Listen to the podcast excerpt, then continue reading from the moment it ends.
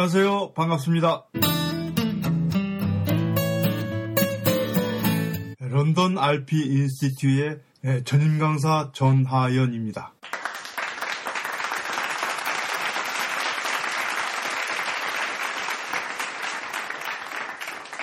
네, 오늘은 여러분들과 함께 어떻게 하면 꿈을 꿀 수 있는가 이 꿈꾸기 여행을 떠나볼까 합니다.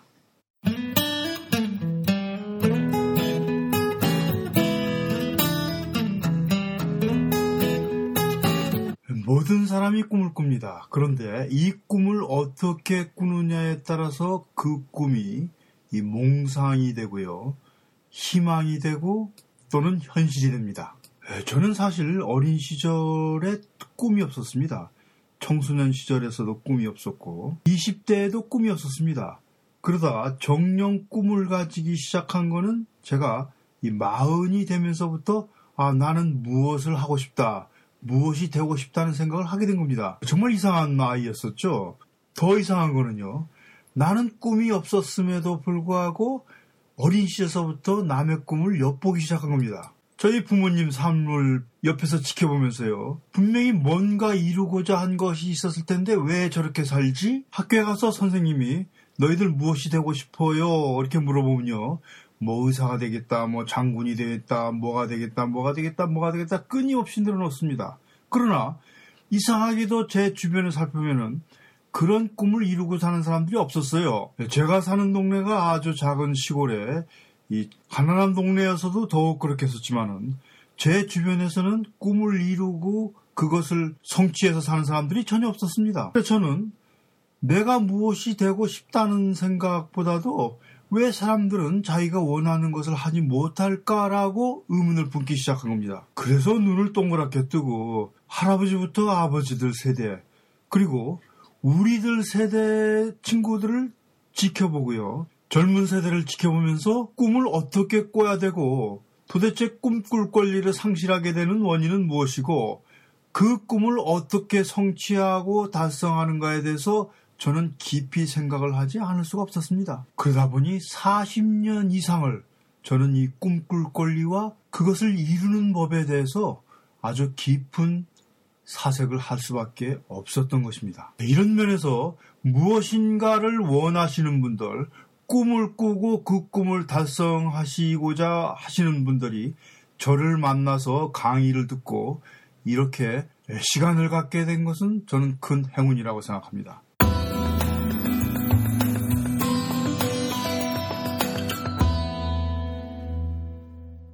모든 사람들이 어린 시절부터 이 꿈꿀 권리를 사실 갖게 됩니다. 나는 무엇이 되고 싶다. 나는 무엇을 원하고 싶다. 그런데 저는 이 꿈꿀 권리를 가질 수가 없었어요. 예, 보통 예, 대개 부모님들이 자기 자식들에게 무엇이 되라고 그 희망과 구체적인 성취 동기를 부여하기 위해서 위인전도 사주고 또는 무엇이 되고 싶느냐고 물어보면서 그것에 대한 적극적인 도움을 주는데요. 예, 저희 아버지 같은 경우는 저에게 그런 기회를 한 번도 주신 적이 없었어요.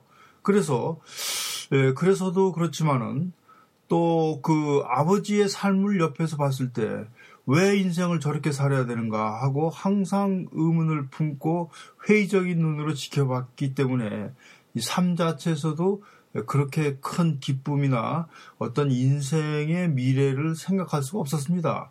제가 막상 이 고등학생을 이 되었을 때 고등학교에 진학할 때 그 아버지는 한사코 인문계 고등학교를 가지 말고 공고에 진학해 가지고 그 자동차 기술 같은 것을 배워서 이 정비사 같은 것이 되라고 저에게 이 권하셨습니다. 그때는 아무것도 원하는 것이 없었기 때문에 어쩌면은 이 아버지 말씀을 들어서 이 정비사가 됐을지도 모릅니다. 그러나 나는 아버지가 얘기하는 것은 듣고 싶지 않았었어요. 왜 그러냐 그러면은 그 당시 아버지는 저에게 실패한 사람, 확실하게 사회에서 낙오한 사람이라는 것이 제 생각이었습니다. 당연히 그 말을 들어서 뭐 제가 제 삶이 나아진다는 확신이 없었어요. 그래 일단은 뭐 거부를 하고 인문계 고등학교를 들어가서 예, 제 나름대로 정말 열심히 공부를 했습니다. 공부를 열심히 해서 뛰어난 성적을 올려서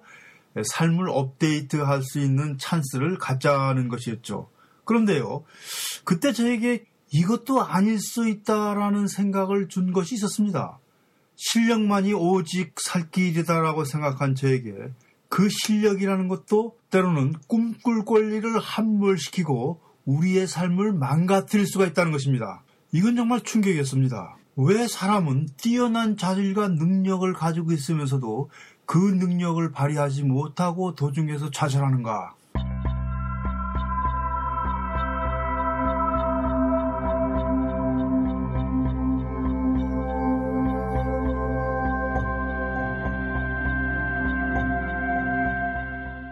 저에게 충격을 주었던 두 가지 사건이 있었습니다. 예, 하나는 제가 스승으로 모시고 있었던 그 박봉우 시인의 삶이었고요. 또 하나는 책에서 만난 한스 기벤나트라는 제 또래 아이의 소설 속의 주인공이었습니다. 독일의 유명한 소설가인 헤르만헤스의 수레바퀴 밑에서라는 소설 속의 주인공이 한스 기벤나트입니다.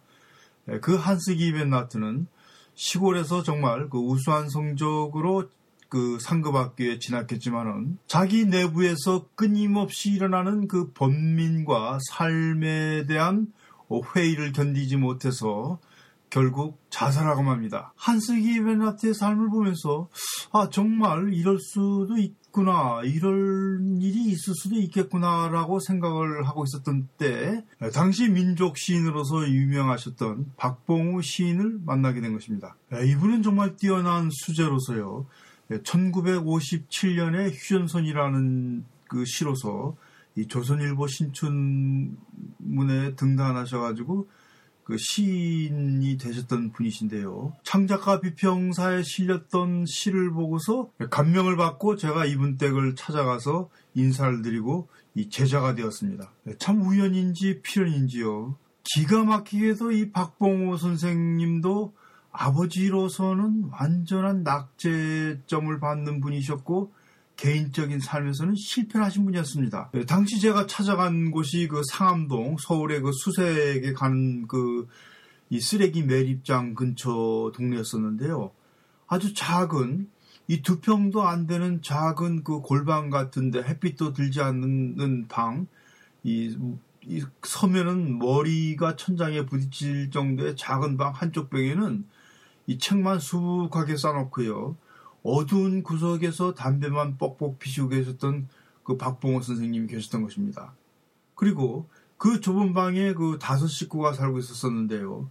참 잊혀지지 않는 것이 그 남북 통일이 되라고 첫째 이름이 하나, 둘째가 나라, 셋째가 결애라고 오직 그 민족만을 생각하셨던 분이십니다. 그런데 그분은 그렇게 민족만을 생각하고 계시는 그, 이, 이 그분의 소원, 그분의 꿈을 이 뒷받침하시는 사모님은요, 이 난지도에 가지고 갈대를 베서 그 갈대 빗자루를 만들어 가지고서 팔러 다니셨습니다. 아, 그러니까 뭐 생활은 말이 아니죠. 제가 그 없는 돈에서 용돈을 쪼개가지고 막걸리를 사가지고 가서 그 작은 골방에서 이 나눠 마시면서요. 그 정말 그 한 같은 그 핏빛 같이 토해내는 그 절망들을 예, 저는 거기서 또 또다시 들었던 것입니다. 그분은 정말 문학적으로는 그 훌륭하신 분이시고 문화 문화예술사적으로도 훌륭한 분이셨습니다. 그러나 이 자기 그 가족사적인 측면에서는 아주 아주 형편없는 남편이자 형편없는 아버지였던 것입니다. 이 사암동을 1년 반 동안 부지런히 드나들면서요. 예, 선생님의 절망과 좌절, 그 울분과 환을 지켜보면서 전 정말 꿈꿀 권리가 무엇이고 어떻게 꿈을 꿔야 되는 것이고 우리가 그것을 위해서 무엇을 해야 되는지 길을 잃어버렸습니다. 실력만 있어도 되는 것은 아니었었고 또 그 희망이 삶을 행복하게 해주는 것이 아닐 수도 있다는 것을 저는 또 그때 깨달았습니다. 그리고 나니까 살 유혹이 없어요. 실력을 갖추고 열심히 하면 무엇인가 될 것 같고 나도 행복하게 살 수 있다라는 생각을 했었는데 예, 주변을 돌아보니까 자세하게 주변을 들여다보니까 그것도 아닙니다. 또 성공과 행복은 별개더라고요. 예, 결국 저는 니체의 허무주의와 쇼펜하우의 염세 철학에 빠져서 삶을 회의적으로 보기 시작하고 그 기케고르의 죽음에 이르는 병 절망인가 하는 그것을 보고서 살 위력을 완전히 잃어버리고 말았습니다. 그러던 중 고등학교 1학년 여름 방학 때 저는 계룡산에 여행을 하다가 정각 스님을 만나가지고 갑사 팔상전, 갑사 마사인 팔상전에서 행자 생활을 하게 됐던 것입니다. 갑자기 중이 되고 마른 거예요. 그러나 전 3개월도 채우지 못하고 다시 하산을 했습니다. 하산을 하게 된 결정적인 계기가 있었는데요. 아, 갑자기 텐마루에 앉아 있는데 그 가을 하늘을 보니까 가을 하늘에 구름이 한 점도 없는 거예요. 정말 그 무서울 정도로 그 높은 하늘이었었는데요. 그래서 내가 그 참 하늘 보고서 이 겁이 나서 스님에게 물어봤습니다. 스님, 제가 공부하고 있는 것이 바로 저런 하늘입니까? 이렇게요. 왜냐하면은 저런 하늘이 그 마음의 온갖 번뇌를 제거하고 아무것도 없는 무념무상 그저 그냥 아무것 티끌 하나 없는 무저 무념무상의 이 경지니까요. 그랬더니 스님이 고개를 끄덕거리는 그렇다고. 아 그런데요. 그때 그 이 법당 뒤로서 그 이제 해바라기 기름 짠다고 이 목 없는 해바라기를 이제 걸어놓고요. 해바라기 씨를 말리기 위해서. 그리고 그 해바라기 때하고 수수 때 같은 경우는 이제 불쏘시개 한다고 그 이 걷어가지고서 묶어놨었거든요.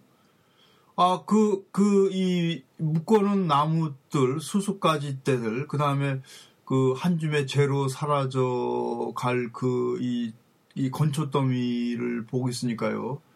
아, 정말 내가 저렇게 인생을 살아야 될 것인가라는 회의가 들더라고요.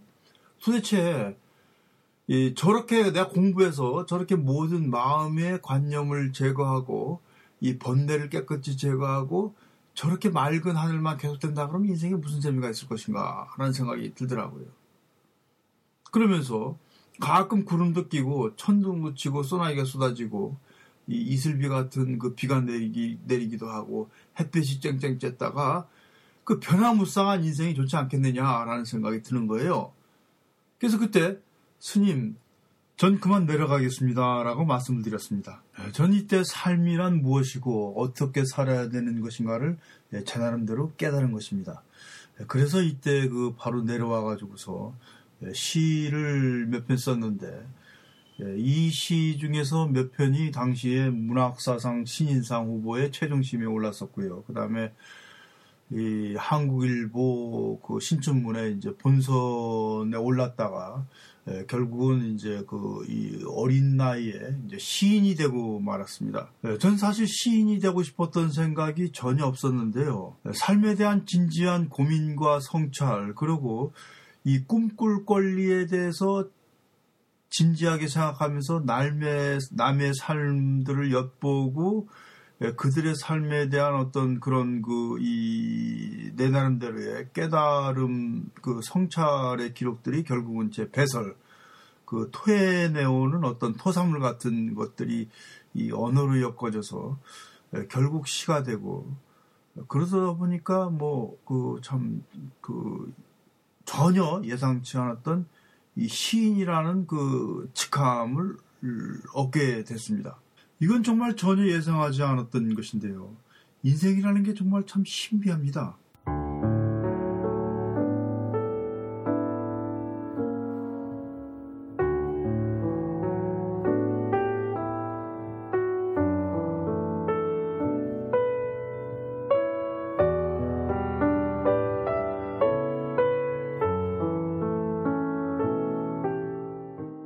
남자 하면은 피할 수 없는 이제 군대를 갔다 오고 두 번째 첫 번째 시집을 내고 두 번째 시집을 26살 때인가 내고 세 번째 시집을 27살 때 내고 네 번째 그림과 집책을 그 동시에 펴냈습니다. 그래서 사실 일찍 시인이 되고 그 글쓰기를 한 덕분에 이제 글쓰기로서 생계를 유지할 수가 있었고요. 그래서 신문과 잡지에 연재하면서 저는 20대 초반에 칼럼니스트로 활동을 하면서 예, 그러면서 예, 살았습니다. 그러나 예, 사실 저는 이 글 쓴다는 것이 굉장히 부끄러웠습니다. 왜 부끄러웠냐 그러면은 이 글 쓴다는 것이 항상 그 뭔가 글과 내 삶과 일치되지 않는 어떤 그 엇박자 나는 것도 있었고요. 그래서 뭐 좀 가정스럽지 않은가 하는 그런 것도 있었고 또 두 번째로는 이 배짱이 같은 생각이 들었습니다.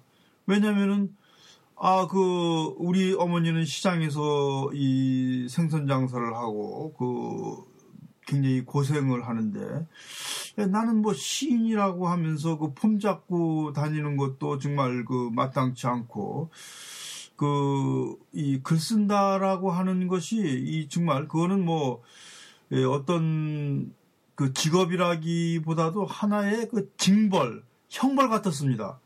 그리고 뭐 당연히 내가 이 시인이라는 것은 내 꿈이 될 수도 없었고 글 쓰는 작업이 내 희망이 될 수도 없었거니와 또 내 미래가 될 수도 없었죠. 두 번째 시집이 발표됐을 때는 한국 문단의 센세이션을 일으켜가지고 그 구상 선생, 뭐 조병아 선생, 뭐 이런 사람들의 편지를 받고 마강수 씨가 자기가 쓰고 싶었던 시를 내가 쓴다라는 어떤 개인적인 편지를 주고 뭐 난리 법석을 떨어서 이 이름만 내 필명만 하나 가지고도 이렇게 전국에 떠들면서 뭐 그저 밥도 얻어먹고 술도 얻어먹고 잠도 지어져서 6개월 정도는 뭐 편히 살 수 있는 그런 그 이 이름을 얻기도 했는데요. 그러나 솔직히 그런 것들이 저에게는 아무런 의미가 없었습니다. 글쓰기 작업과 시인이라는 어떤 그런 것들은 하늘에서 내게 내려준 징벌, 어떤 천역이라고 생각했었습니다. 그래서 이것을 버려야 되겠다라고 생각하고 그 세 번째, 네 번째 책을 내는 그 이 그해 여름에요. 출판 기념회를 2박 3일 동안 그 청주의 한 강변에서 하면서 예, 친구들하고 후배들과 하면서 이때 제가 은퇴를 선언했습니다. 예, 이때가 28살 때입니다.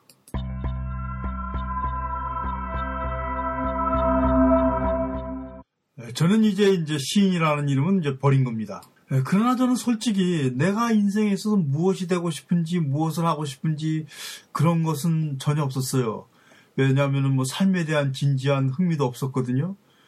아, 친구들을 이제 글을 쓰다 보니까 내 나이보다도 12살 뭐 많게는 15살 예, 먹은 사람들까지도 맘먹고 지내고, 뭐, 호영, 호예, 호재, 어떤 때는 반말도 하면서 지내면서, 예, 정말 이 그 전국 각지의 여러 사람들, 여러 직업을 가진 사람들의 삶을 옆에서 지켜보고, 엿보고, 또 그들을 분석하는 데 많은 시간을 보냈거든요.